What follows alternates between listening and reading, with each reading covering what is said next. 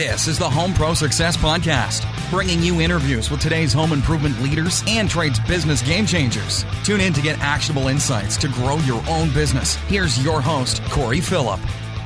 Today, I've got Jamie Irvine, who built and exited a very systematized business on the show. In the next hour, we cover a lot of ground, including how having an established system not only increased efficiency for his business, but also increased the perceived value of their services, how Google AdWords helped them thrive in their first six months of business, his challenges in dealing with property managers as clients. That's something we can all relate to because I know from owning a trades business, property managers can be a very difficult bunch.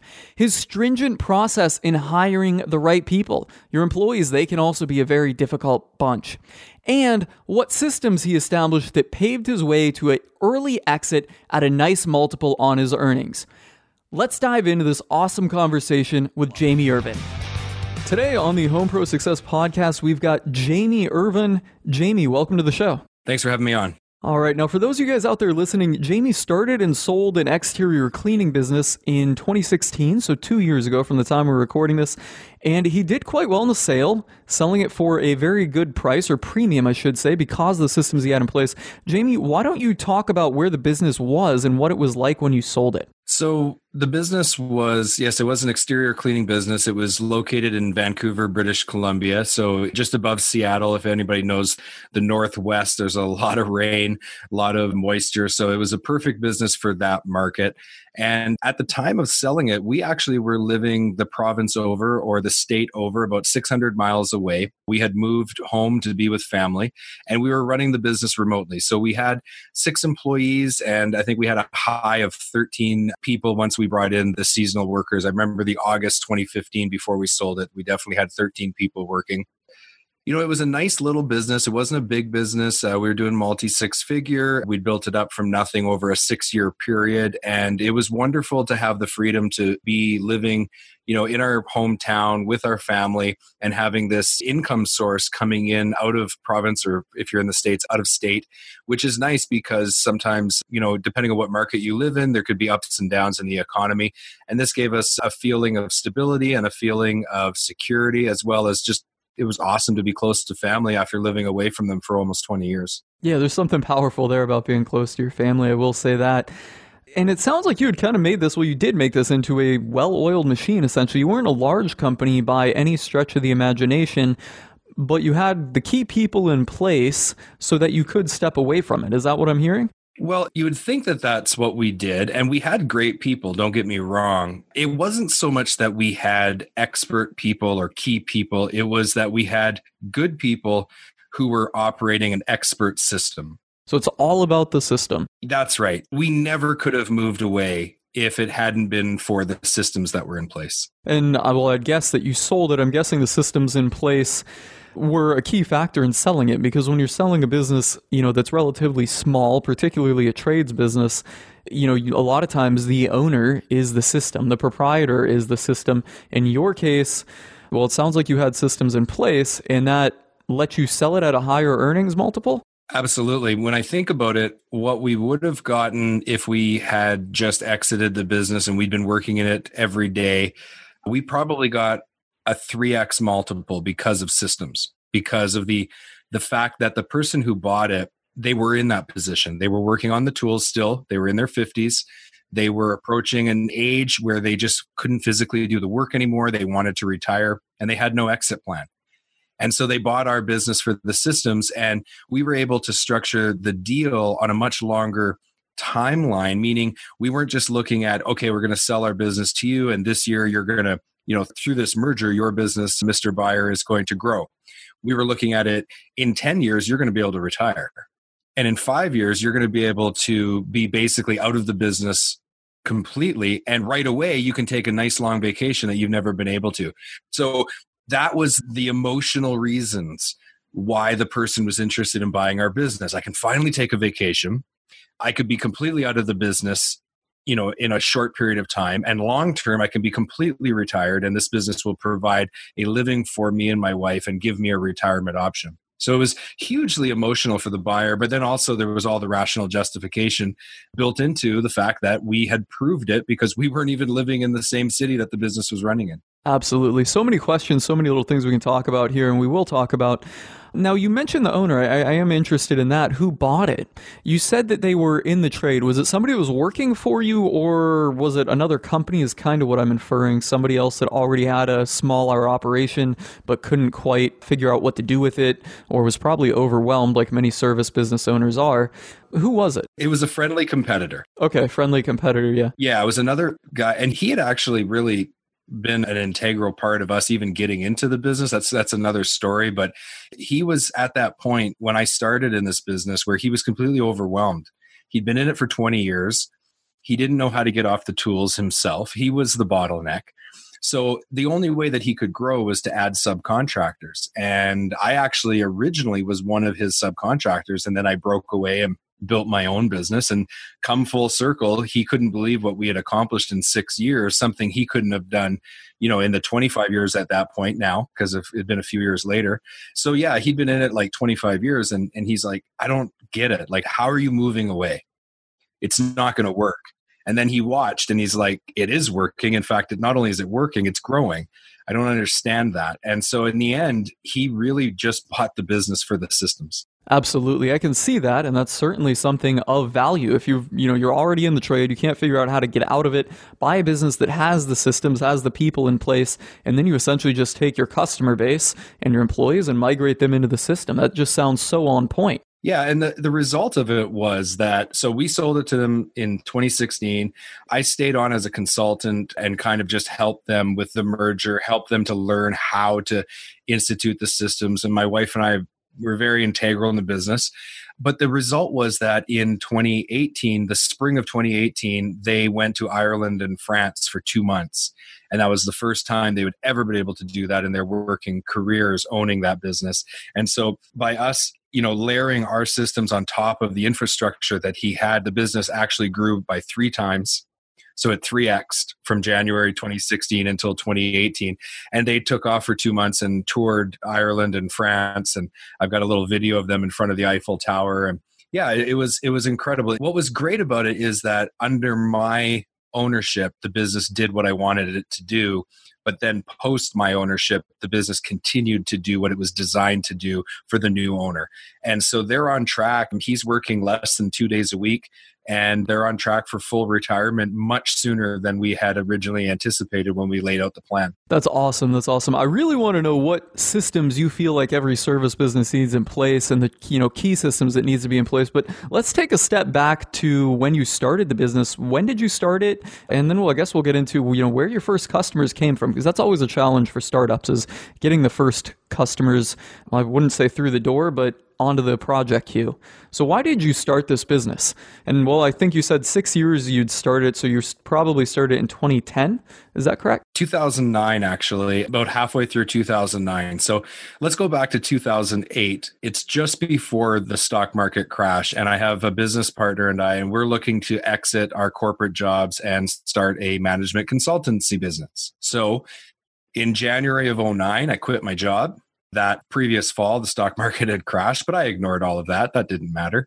And i started my own business with this partner and we started down the road of running a management consultancy business because he was an operations guy and i was a sales and marketing guy. So you know it just seemed like a logical fit and we made the fatal assumption, which is that because we understood how to do sales and we understood how to run a business, that we understood how to run a consulting business that provided those services to its clients. And very quickly, my business partner realized that this wasn't for him. And so he exited and you know, we're, we're good friends to this day there was no bad blood between us about it but it did result in a reality where my wife and i now had half of the anticipated money that was supposed to be there to launch this business was gone and our money that we had put in had been exhausted. And so literally it was june of 2009 i had $700 left and in two weeks i had a $1200 rent payment. And i didn't know what to do. And so i run into this guy who ended up buying my business you know a few years later and he basically says look i got too much work. I can't handle it. If you can get the tools to the job site, I'll loan you the tools, I'll teach you how to do it, and you can subcontract off of me. So I had $700 left. I found a little utility trailer I could pull behind my Ford Explorer and we started. Just like that, you were a cleaning subcontractor at that point. Just like that. Had no idea what I was doing. Yeah, so you you never done any, you know, well, at least professional grade exterior cleaning before that, pressure washing, window washing, none of that? No, I mean, when I was like right out of high school, I did window cleaning for one day, hated it. And I did power washing as a summer job once and hated it and quit. Like, this is the last thing I wanted to do. And you have to understand, too, this was like a fall from grace, if you will. Like, a year before this, I'm a top sales person that's making like maximum commission. I'm, you know, I'm, I'm killing it. And that's why I had enough money to go off and start my own thing. And a year later, it's all gone. I'm broke. It's 2009. The Great Recession's on. Nobody's hiring. I can't go anywhere. I'm stuck. And now I'm cleaning people's gutters to survive. Yeah, it was a little bit of a humbling experience, but I knew two things. One, I promised my wife that no matter what, I would take care of the family financially. And two, I was still an entrepreneur. So, you know, it wasn't the path I expected. And, you know, that's where I was. So I, and I didn't have a problem with hard work. I grew up in New Brunswick in the Eastern Seaboard, and we worked hard and we were poor growing up. So working on a farm, we had nothing you know hard work was not an issue so i didn't like the work i didn't like what i was doing but at least i wasn't going to go and have to live on the street with my family right like i was able to make enough money to make that first rent payment two weeks later that was how we got started but if i analyze it from you know my business mind there was a couple key things in place so one we pre-sold a customer before we started the business right this guy this guy says look i'll, I'll subcontract work to you so in that first year, we did ninety thousand dollars with him. So my very first customer, you know, produced enough revenue to keep the business alive and provide a very modest living for my family. And I would say that that's probably one of the most important things that people who are considering starting a business need to understand. Just because you know how to do the work, you see, I didn't know how to do the work. So it should have failed right? Most people think well i know how to do the work. I'm a carpenter. I'm a tradesperson. I'm you know i've got my ticket. I've been doing this for 15 years. I really know what i'm doing. I should start a business. I didn't know what i was doing but i knew how to run a business. And you got to get that right and then the other thing was I found a customer and I negotiated a deal before I started. So I had confidence going forward because I'd already done the negotiations and put in place that first customer. Yep, you already had some revenue coming in there, right? well, from the time you decided to do it. So, I mean, you know, when you said yes, you know, I'll do this work for you, you can train me, I got a trailer, I'll buy a trailer. At that time, were you in your head seeing this becoming an actual business for you? Or were you just thinking this was something you were going to do for the interim until you figured something else out? Absolutely not. This was survival mode. And I continued for six more months trying to make my management consultancy business work. I remember the the day the day that it happened. It was like unbelievable. So in the morning, I'm in a suit and I'm pitching this company on a project, pretty large scale project. The HR manager is there. She's one of the three people in the in the boardroom. And I rush home and I change into my work clothes and I hook up the trailer and off I go to clean the gutters. And whose house do I come to? Oh my gosh, no way the HR manager had responded to one of our website ads on Google and had no idea that it was the same person. And she was a wonderful person. Immediately, she understood what was going on. She kept my little secret. And, you know, in my mind, I was going to just carry on and I was going to do what I had to do and I was going to live my dream. And this whole contracting thing was just a bump in the road. It was just a necessary component of the story of my management consultancy business.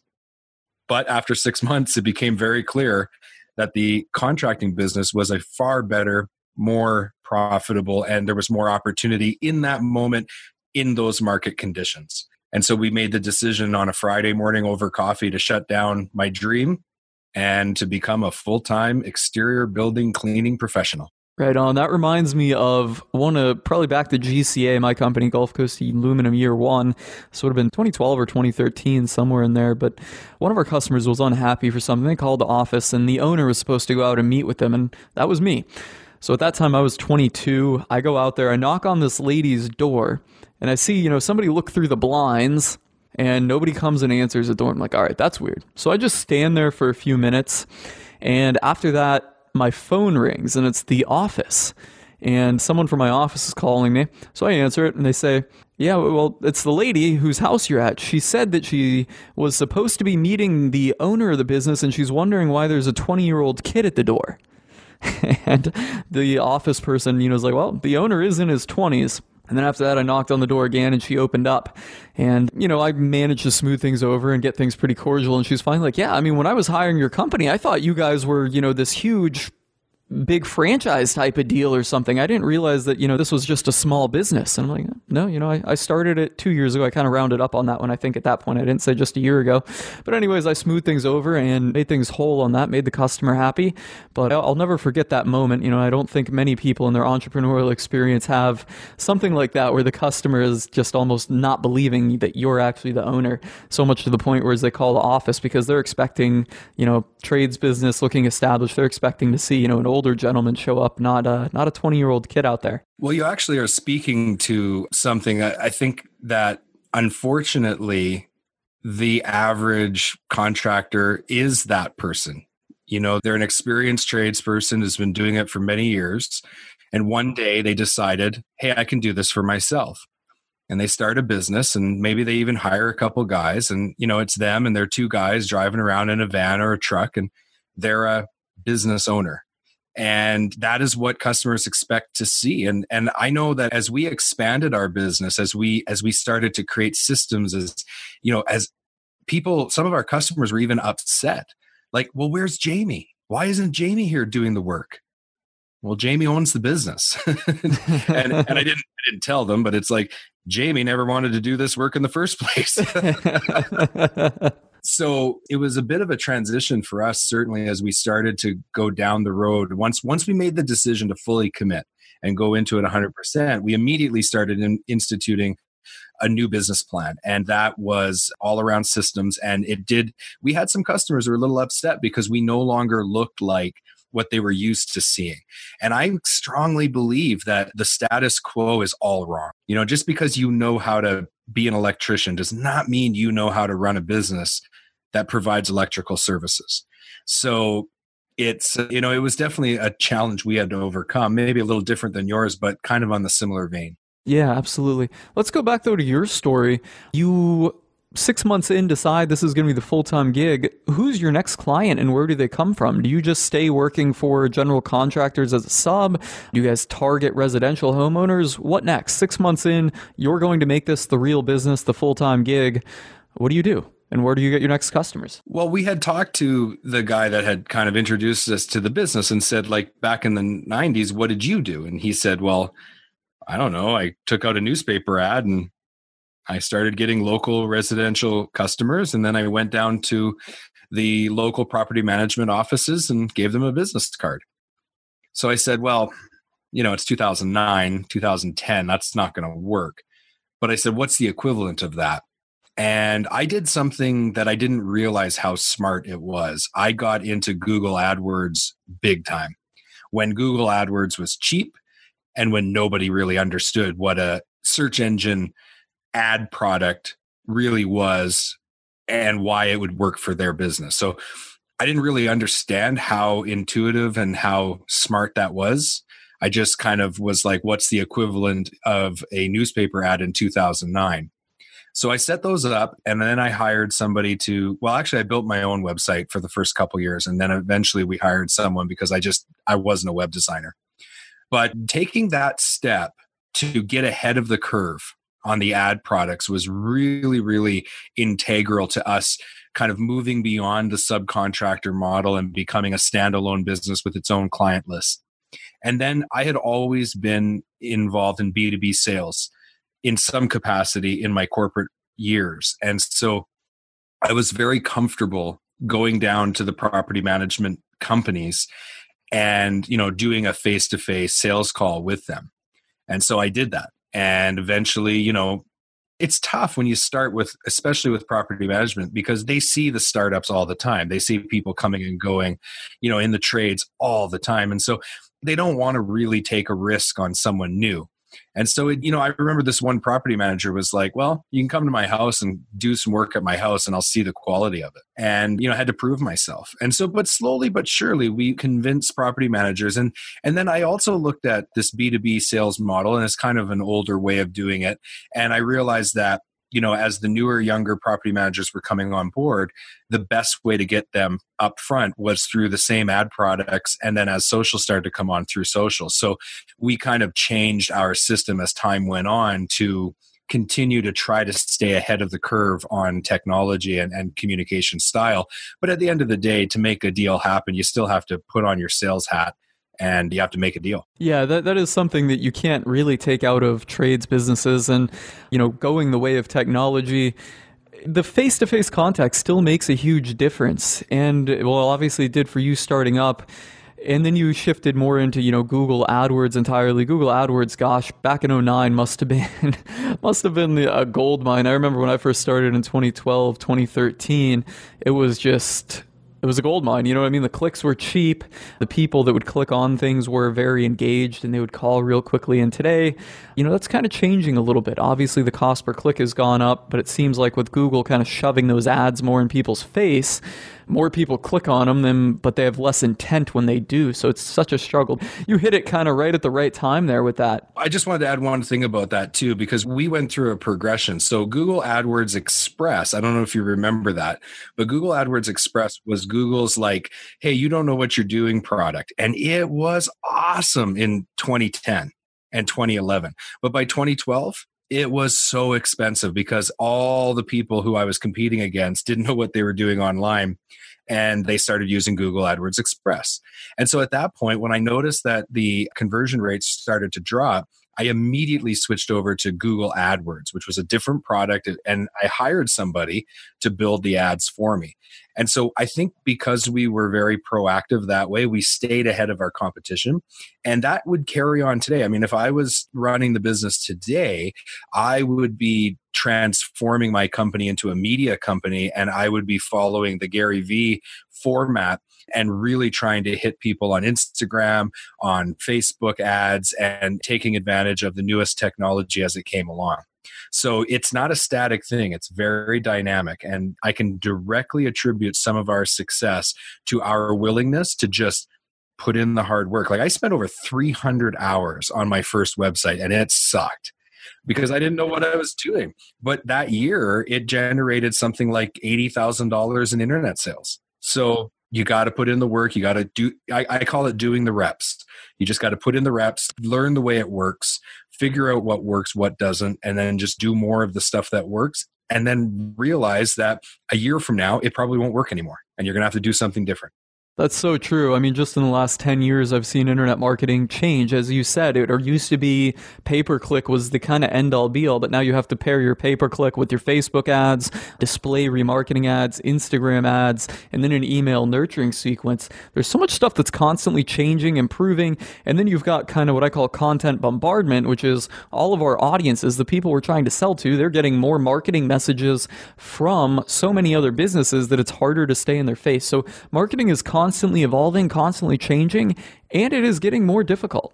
And ironically, after 10 years of this progression when it comes to internet marketing, we've come full circle where now if you have the ability to go face to face it's like a secret weapon.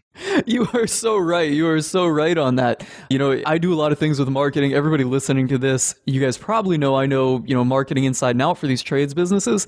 What we're looking at now is hey look we're already maxing out all of our internet you know marketing stuff we can do. We've got competitors you know basically stalking us and copying what we do because they know that we're the innovator in that space. So where can we improve and what can we do?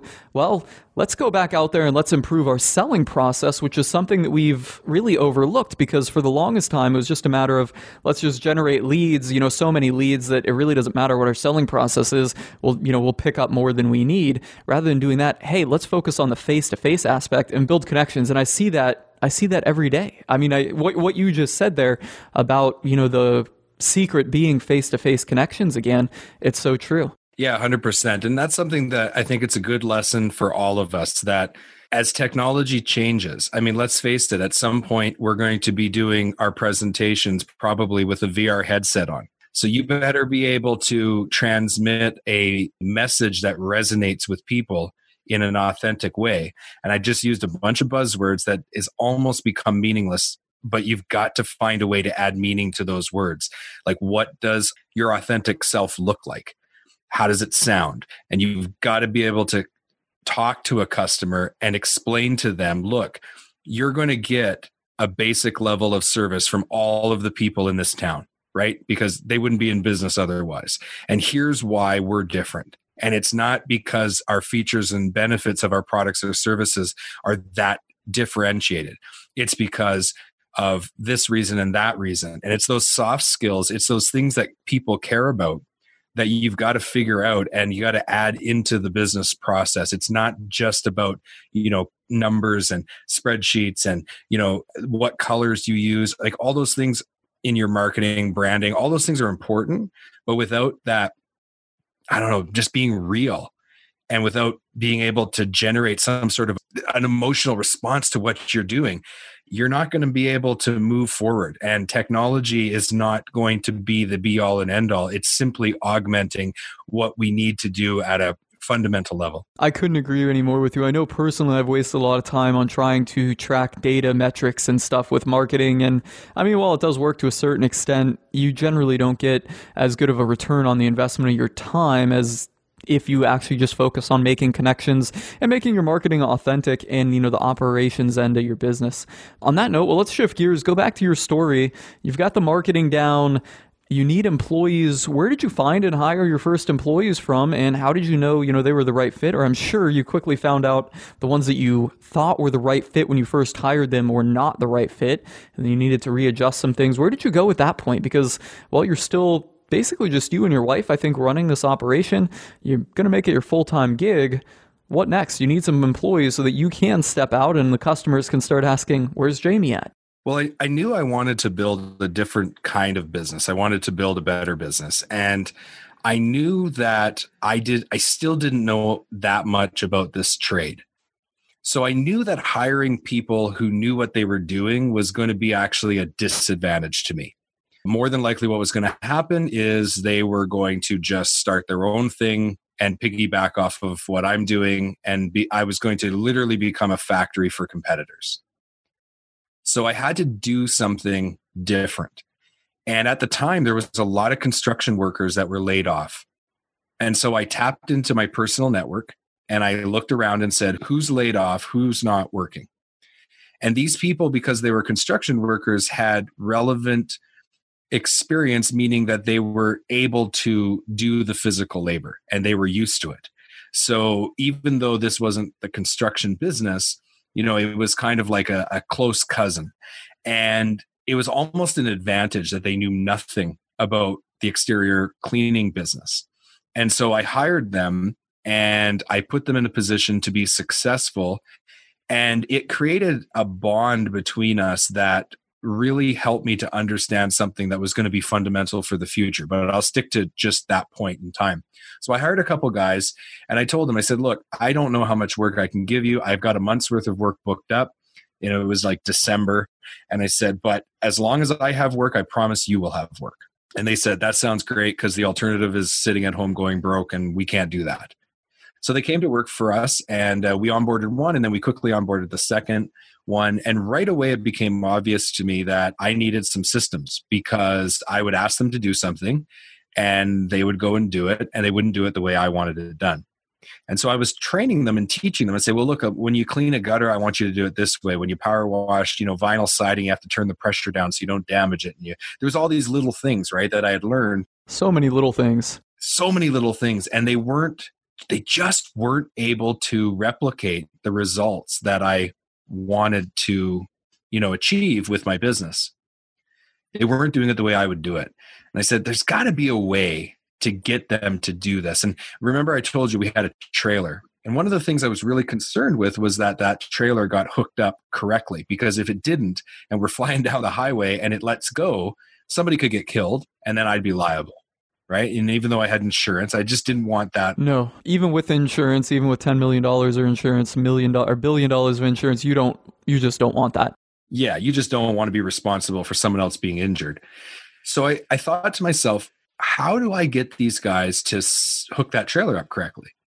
And so I created a spreadsheet with a little checklist. It was really, really rudimentary and simple, simple, simple. But as long as they followed the checklist, the trailer got hooked up correctly and I had no worries. And when both guys started hooking up the trailer the way I would hook it up using this little checklist, then instead of having to enforce them to do the job right, I just had to enforce following the ch- checklist, which was much easier because all I had to do was, hey, did you hook that trailer up? Yes. Did you follow the checklist? No. Okay, go get it. Make sure you've done it right. And the guys just got sick and tired of me telling them that. So they knew that it was easier to just use the checklist. it was just it was just simpler. It's like, oh, Jamie's not going to leave the job site without us showing him a checklist that's been followed.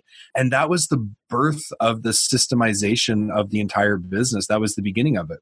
And so I just started to build systems for each component of the business. And I didn't get very far into it. And then disaster struck and I had an accident. I fell 20 feet and I broke my pelvis. I punctured my abdomen and I almost died in the ER that evening. And I was off work now for six months, and the business is only like a year old. It's like 2010, fall of 2010. And so now my guys have to go to work every day while I'm laid up in a hospital and then home recovering and going to a physical rehabilitation program. For six months, I couldn't work. But those systems were enough to keep the business going. And as I started to get close to coming back to work, my wife and I realized that without those systems in place, without those two guys working for us, not only would we have suffered personally from the accident, but then the business would have literally gone out Gone of business. under. Yeah. And it didn't. Now, that was just like a total re- revelation to me. And I saw the future. And I knew in that moment, I didn't understand where it was going to exactly take me, but I knew in that moment the path I was going to take. And so we very, very seriously started working on every system. There was inventory lists for all of the equipment. There was how to do the jobs. There was ongoing safety training. My wife and I then got real serious about the front end of the business and our estimate pro systems and our marketing systems and just the whole business. And we ended up with like a four inch binder that basically I could give you that binder and you could run our business. Wow. So let me ask, what do your systems look like? Because you kind of mentioned, you know, several things in there, estimating operations and then even a trailer hookup. Were most of your systems just checklists? Operationally, most of the systems to this day are just simple checklists. The simpler, the better. Do not get all complicated on this. People hear systems and they think that you've got to build some sort of fancy, you know, program and you're going to have to do coding and all that. None of that is necessary operationally. It's just like clipboards and checklists and just make sure the guys do it the right way, the same way every time. The front end of the business is a little different. We like to use a program called Process Street. It's a systemization software that really is helpful and it, it'll spit out those checklists for you that you can print. But then also, we went to our web designer and we said, look, we need our workers to be able to log into the back end of our website and to be able to submit job reports and to be able to communicate with multiple departments in multiple cities because our our invoicing is done out of Vancouver, but our estimates and our scheduling is done in Alberta. So we built a back end to our website that allowed, and again, it's very, very simple. They log in, they click a few buttons saying, Yes, we did this, yes, we did that. They add some notes. And then when they hit the enter button, both our invoicing and our estimate people are notified, and then they're able to complete the, the transaction with the client. So we just started to onboard a lot of those front end things. And of course, with marketing and, and our estimate system and things like that, you know, it was just about analyzing like what's the simplest way of doing this what's the most effective way of doing this and what is the way that we should do this that makes the customer the happiest and so an example with our estimate system is, is that we were able to get it down to 24 hours in writing and like our pricing did not change after that was put in writing. Unless the customer changed the scope of work that price was guaranteed. So it wasn't an estimate. You were getting, making sure that everyone got an estimate within 24 hours of calling in, I'm guessing? Yeah, from contacting us. And we didn't like, we also very quickly identified that calling in was not good for us. We didn't like it.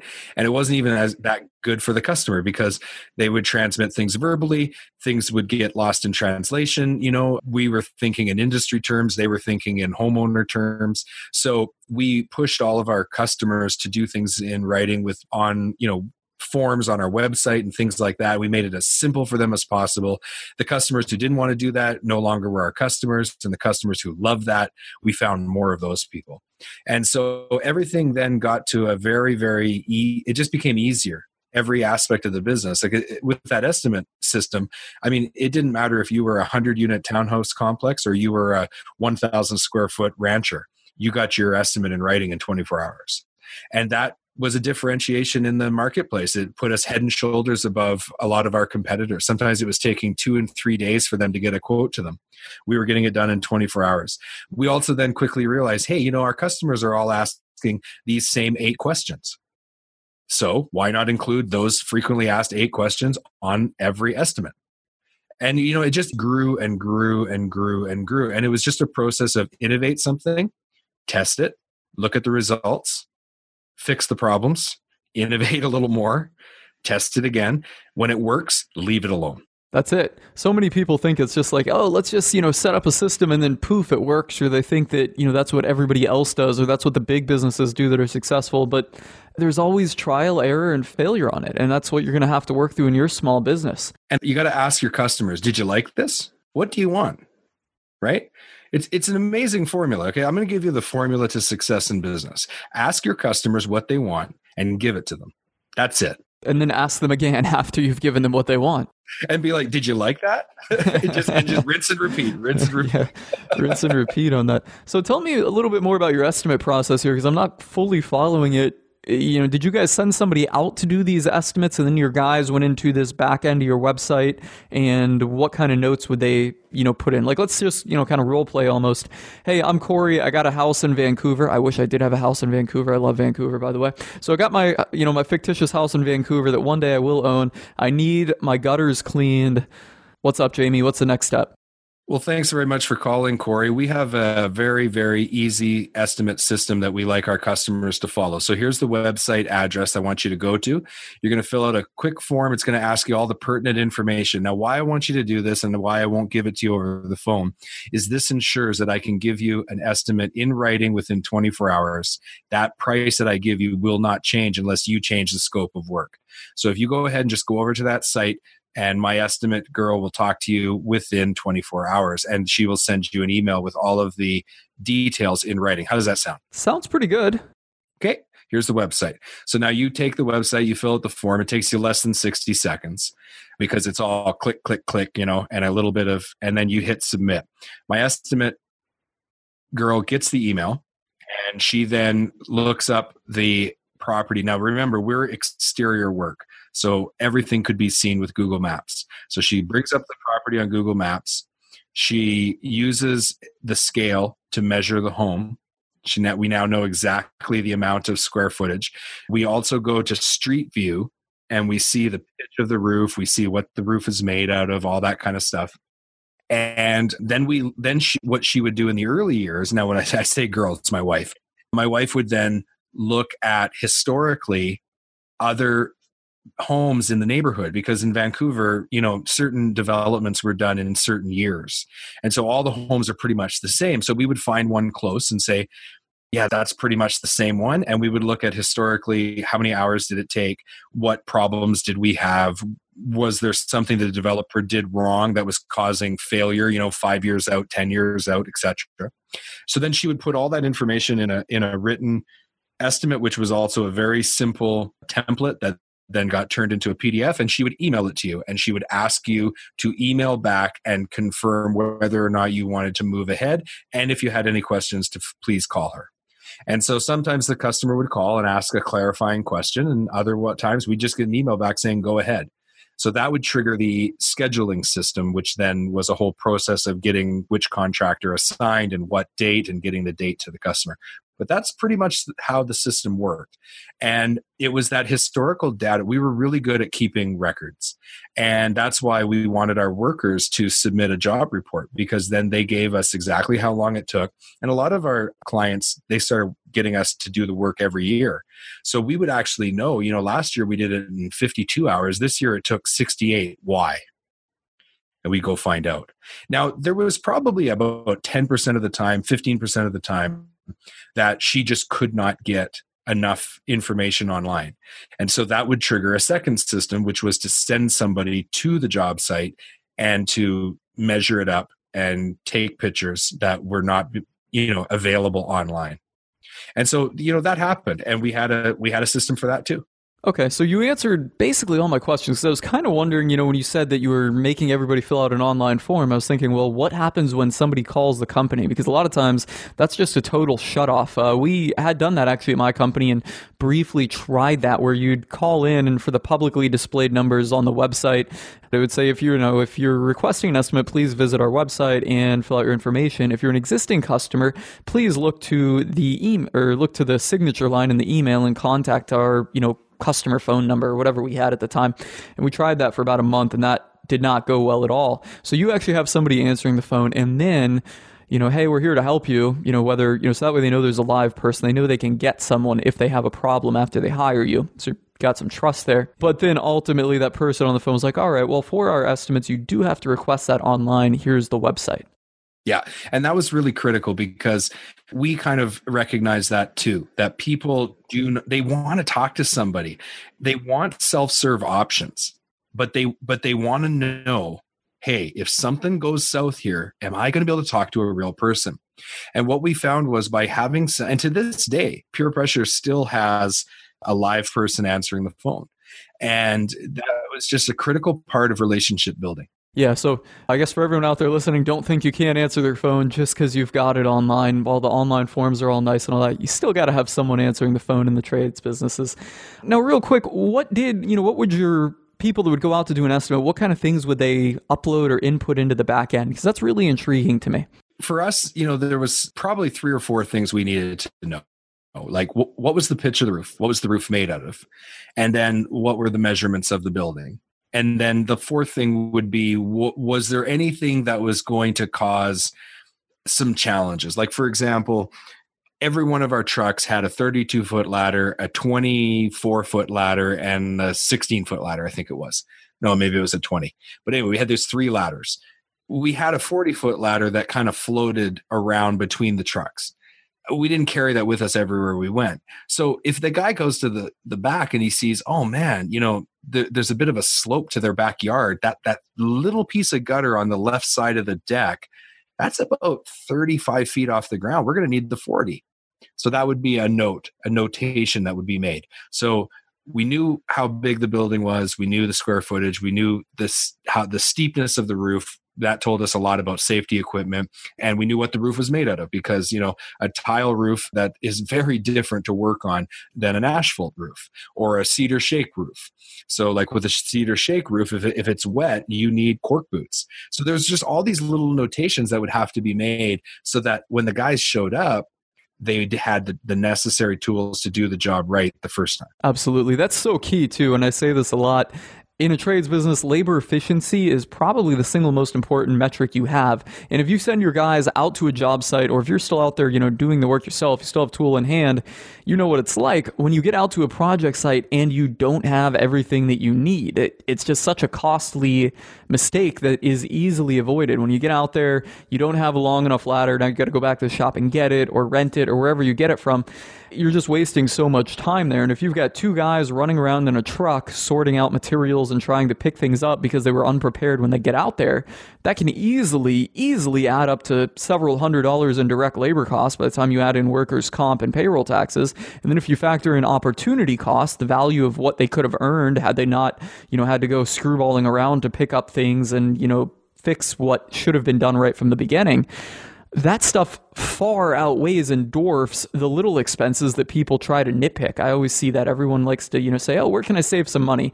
Print the income statement and then you know go go to kind of the below the line items maybe we can you know make everyone turn the lights off at night we'll turn the ac up during the day and save a few pennies here and there but that stuff is well just pennies relative to the amount of labor that you can waste if you're not running things efficiently and they don't have the tools and resources they need to get the jobs done when they're dispatched in the morning yeah, and that's like what I call the 10,000 foot viewpoint, right? But we can go up a little higher and we can also look. So, operationally, those are all the factors. I agree with you 100%. Those were exactly my feelings on it.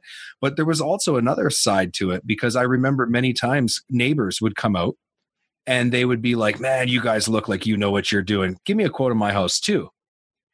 And if you're running around and you look disorganized, people are like, ugh, I don't want to call those guys. Look at them. They don't even they didn't even bring the right ladder. when a crew rolls up, like we had trucks and trailers. So when a crew rolled up and four guys got out and they all put on their harnesses and they all put on their high elevation helmets and they had exactly the right tools. Like it looks like a well-oiled machine because it was. And so people instinctively are like, I want to do business with that company. And they thought we were much bigger in scope as a company than we actually were because we projected that image of we knew what we were doing.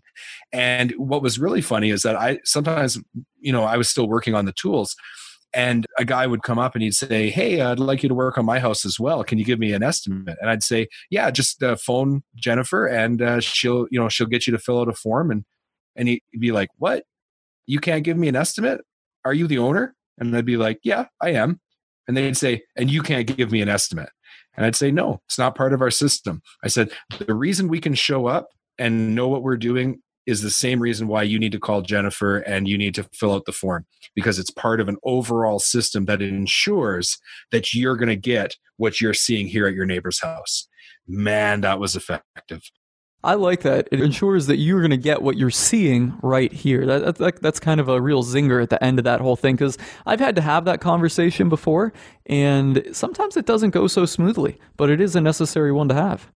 Yeah, and I think it's all about having confidence in in what you've done because you, you've thoroughly tested it, you know it works, and you can just look the person in the eye and be like, "Look, this is the best way to get it done."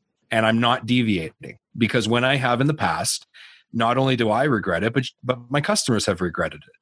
So you got to trust us on this, you know. And sometimes you just have to have that heart to heart and get real with the person. And it's also good to have some of those things, and maybe that's my sales background, but to have some of those lines kind of locked and loaded and ready to go. I'll give you another one. Guy says, "Hey, uh, if I pay cash, take the tax off that." I used to love it when they would say that and their garage door was open because I'd look at them in the eye and I'd say, absolutely not. But now you're nowhere honest and we won't come and steal your, and I would look into their garage and pick something out. we won't steal your kid's bike or we won't steal your car underneath that, you know, because we're honest. And then I would laugh to keep it lighthearted. And the person would just be like, ooh, yeah, okay. And I never had a person after saying that, not once did I have a person kind of push it. They would just be like, yeah, absolutely. I, I see where you're coming from. And the best one, the best one was Canada Revenue Agency. One of the employees at Canada Revenue Agency, which is our IRS, asked me that and then admitted after the fact that they worked for the Canada Revenue Agency. I was like, are you kidding? we had a good laugh about that one. So you have to be prepared and you have to be confident in what you're doing. Yeah, I'm, I'm certainly going to use that line next time someone asks us for a cash discount. And it's funny that you say that. We actually had an IRS agent ask for a cash discount here. And that was a few years ago, and we did not give a cash discount on that. And that was just because that's our policy. I don't do that. I play by all the rules. But I like the way you phrase that and, you know, kind of presenting that as an honesty. We're not going to cheat them. We're not going to cheat you. We're not going to steal from them. We're not going to steal from you. So, so much in that. And where was I going here? Oh, back to, you know, how you're saying, you know, rolling up all prepared besides for the fact that you're efficient and you get more work completed, and it presents such a professional image, it also lets you sell more projects. That's a given because you know you're going to get that referral base, but it lets you sell more projects at a premium price. Customers will pay more for that, and they'll pay more. When I say premium, they'll pay more in terms of value to you, pay more cash to you than what it's going to cost you to deliver that service. So always keep that stuff in mind. Yeah, and what we did is is we identified a profile of what kind of client we wanted to work for when we ran into somebody who was not going, you know, they didn't care about our safety program. They they just wanted the cheapest price. This is a great topic where you're going here. Yeah. Well, what I did is I found a competitor who operated that way. And I referred that client who didn't fit our profile to that competitor. Now, people go, "What what are you doing?" And I said, "Now think about it for a minute. This guy I don't like the way he does business and I'm going to keep him so busy with other people that I don't want to do business that he'll never have time to go after my ideal customer. And that guy thought I was his best friend. He loved me. And you know what? At the end of the day, he did very well. This wasn't like a mean thing to do. It really was a situation where I knew who I could serve. I knew who he could serve. I made sure he found as many people that would fit his profile and that meant he left me alone to go after the people I wanted to do business. And it was a really, really smart way of going about it. So we got to wind up here soon, but you had, you know, it sounds obviously like you had a sales system in place. What other systems did you have in place? What were the key systems that were really the backbone behind this business and your exit? Well, the the whole front end of the business, like you know, everything front facing towards the customer, none of it can happen by accident. It all has to be well thought out. Operationally, You've got to be able to show up from the moment you roll up to the minute you leave. That has to be mapped out. And then in the background of the business, the financials. And that's actually an area that we struggle because neither my wife and I had a strong background in that. Like it took us a long time to just figure out a cash flow statement. But, you know, figuring out where the money is, how it flows into one system and out of another. Some systems make money, some systems cost money right? Like, for example, maintenance and repairs on your equipment, that's the system to do that systematically throughout the year and it's straight cost to the bottom line but does it save you money in the long run? So a lot of the, the back end was figuring out stuff and it was just doing i mean we had a lot of fights my wife and i. We had a lot of disagreements. We had we, this this is not an easy process and it took us like six years to really get it right. So you i think you have to have that willingness to to just get in there and to focus on those three key areas, right? Your marketing, your operations, and your finance department. And then I think the overarching systems that are really important is your, your leadership and management. I call that the fourth department. And that, that's kind of over, just laid over top of the foundation there of those operational systems, financial systems, and marketing systems. And there was a system to how we ran our business, how we were leaders in that business, how we managed our people. And I think because we even systemized that, it allowed us to kind of direct where we were going. There was no there was no guesswork in the direction we were going by the time we got to the end of this this whole journey that we went on. So everything fell within a system. There was no guesswork. That was the goal. there was lots of gaps. there was lots of challenges, but eventually we got there. One thing you just brought up there that was interesting was the management and leadership role. Can you talk about that a little bit? Because I know that in my business, while things are very well systemized to where I don't really have to do a ton of stuff, I just basically, I'll jump around and check on people. Maybe I'll talk to some customers, sell some projects, kind of lead and manage the sales side of things. I don't, I'm not really involved in operations. I do some marketing. I don't need to be there. The company does run without me, but if I go away for too long, people kind of, what's the word? Attrition, attrition, I'm not exactly sure if I'm pronouncing that, but people just kind of start falling off of the boat if there's no captain on it. So, how did your system fit into place, or what kind of leadership and management system did you have? Because you mentioned that, and I've never heard anyone talk about that. What did you have, and how were you able to kind of keep people together if you weren't there to be the shepherd and keep them together? Well, why do people quit businesses or quit jobs and go start their own business, right? It, it's usually because they're thinking to themselves, I can do way better than this idiot.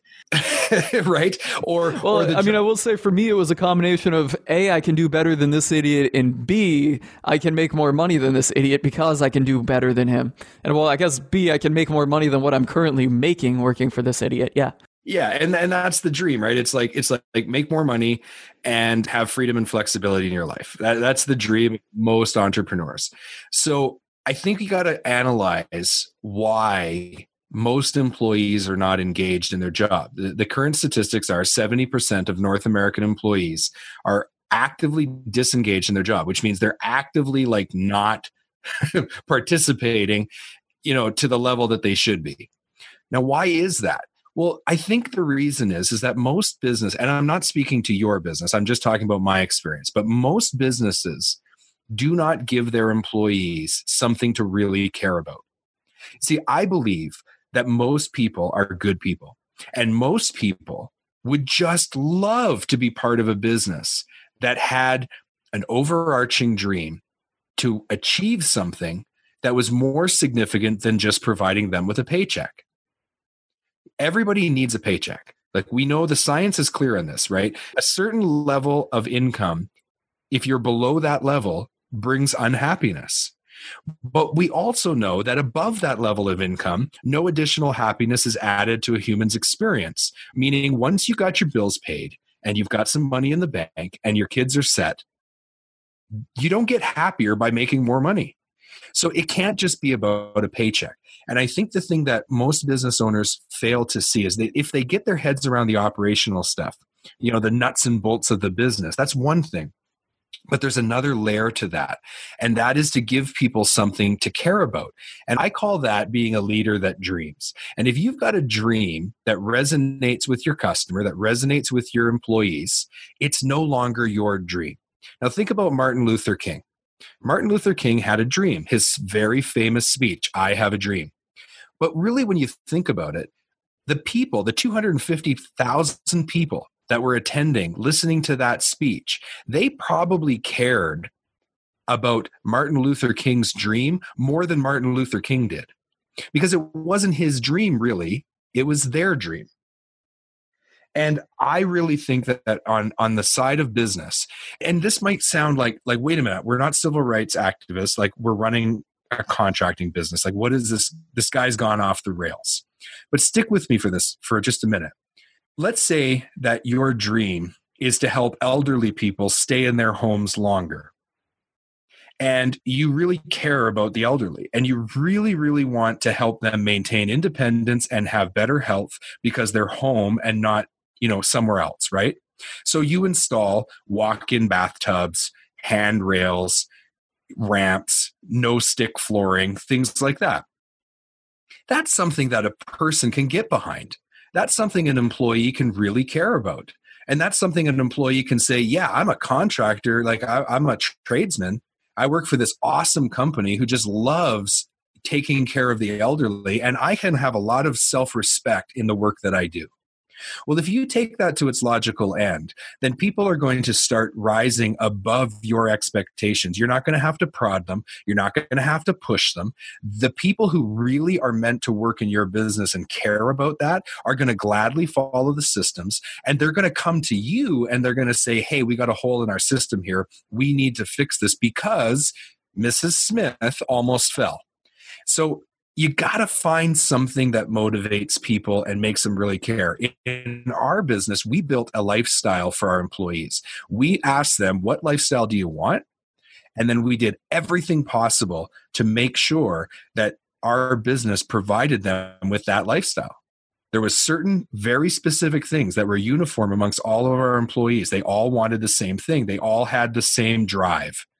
And so we explained to them, look, if you take care of our customers and you provide our customers with a great experience, they're going to keep supporting the business, which is going to support your lifestyle. And then I explained to them, I explained to them, look, Mr. Jones, if he goes up on that roof and tries to do what we do, he could fall and break his neck and die. So we were in the life saving business we knew what we were doing. We were professionals. We had the safety equipment and we were keeping people from going up on their roof and hurting themselves, which was very, very real. happens all the time. And when you're looking at Mr. Jones and you realize that he's 62 years old and he's almost, almost at retirement age, and if he falls off that ladder and breaks his hip, that's going to destroy his golden years. That's a totally different motivation than do I make $300 today or 350? That is. Now, what about tying it into their lifestyle? Can you give us some examples of how you're doing that? I, I, really like what you're doing there because as you're talking about the example from Martin Luther King, and you know, then kind of going into a contractor that installs you know walk-in bathtubs and no-stick flooring, I'm thinking, well, you know, in my trade business, just like yours, gutter cleaning, exterior cleaning, we're not really doing anything like that. So you know, now you're giving a good example there with, you know, somebody's life could be at risk if they're going to start trying to do this themselves. But you also mentioned lifestyle. And what does that look like in terms of your employees and maybe their compensation structure or benefit structure? Well, I'm a big proponent of what I call the profile first approach. So, just like I talked about profiling your customers, you have to profile your people. And we found a group of people that all cared about the same thing. So, their lifestyle included having some freedom and flexibility built into it. They wanted to be able to focus on some things that they cared about that had nothing to do with work. So, we wanted to present them with the opportunity to do more of those things. And we just found once we figured out the people we liked, we figured out what they wanted to do. And once we knew who we liked and what they wanted to do, we just looked for more people that were just like them who wanted to do the same things. And so, I, I mean, I'm not going to go into more specifics than that because it's just, it's up to you to figure out what that combo is. But figure out who you like. Like, think of your best employees and then dig into their lives and find the commonalities between the best people you've ever had working for you. And then double down on making sure the business helps them. I mean, you know, it could be if, if you like we didn't we didn't like having contractors or tradespeople that had children. Not that we have anything against children. My wife and I have a daughter. But we found over time that if you had children, you had different pressures. You didn't care about freedom and flexibility. And when it froze and you couldn't work for two weeks, you were upset Whereas if we employed a bunch of people who didn't have children, them and their wives just took off on holidays and went to went or or did something that they wanted to do anyway.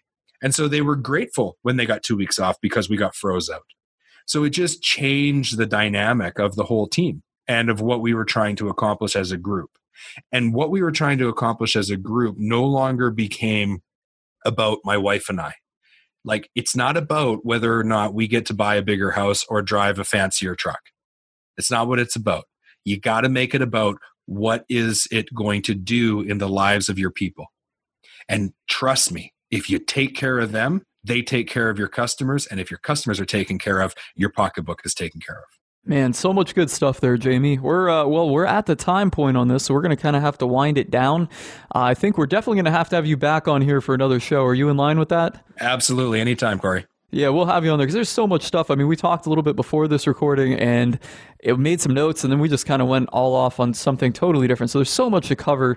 Jamie, there, what you had, you know, on the employees and how you should kind of get them all together, kind of, and make sure everybody's vision and goal is in line, and then kind of separate your you know self as the business owner and this business just makes money from for me separating and differentiating that i guess from what is in it for the employees and what kind of goals and returns and what they want out of life.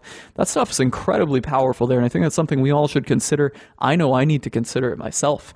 You know it's something that's kind of an eye opener so on that note jamie if anybody wants to connect with you what's the best way of doing that the best way is to find me on jamieirvine.ca. So that's J A M I E I R V I N E dot ca because I'm a Canadian. All right, .ca. Okay, well, I'll be sure to link to this in the show notes, and you know maybe some other links that we may have discussed in here. I didn't note anything, but if there's anything Jamie wants to add or any good things you know relevant that I know of to this conversation, I'll put them in the show notes on the Home Pro Success website, so you can always go on there and find it. And on that note, Jamie, thanks for joining us. Thanks for having me. You've reached the end of another episode of the Home Pro Success Podcast. Connect with us and join our collaborative Facebook group at homeprosuccess.com.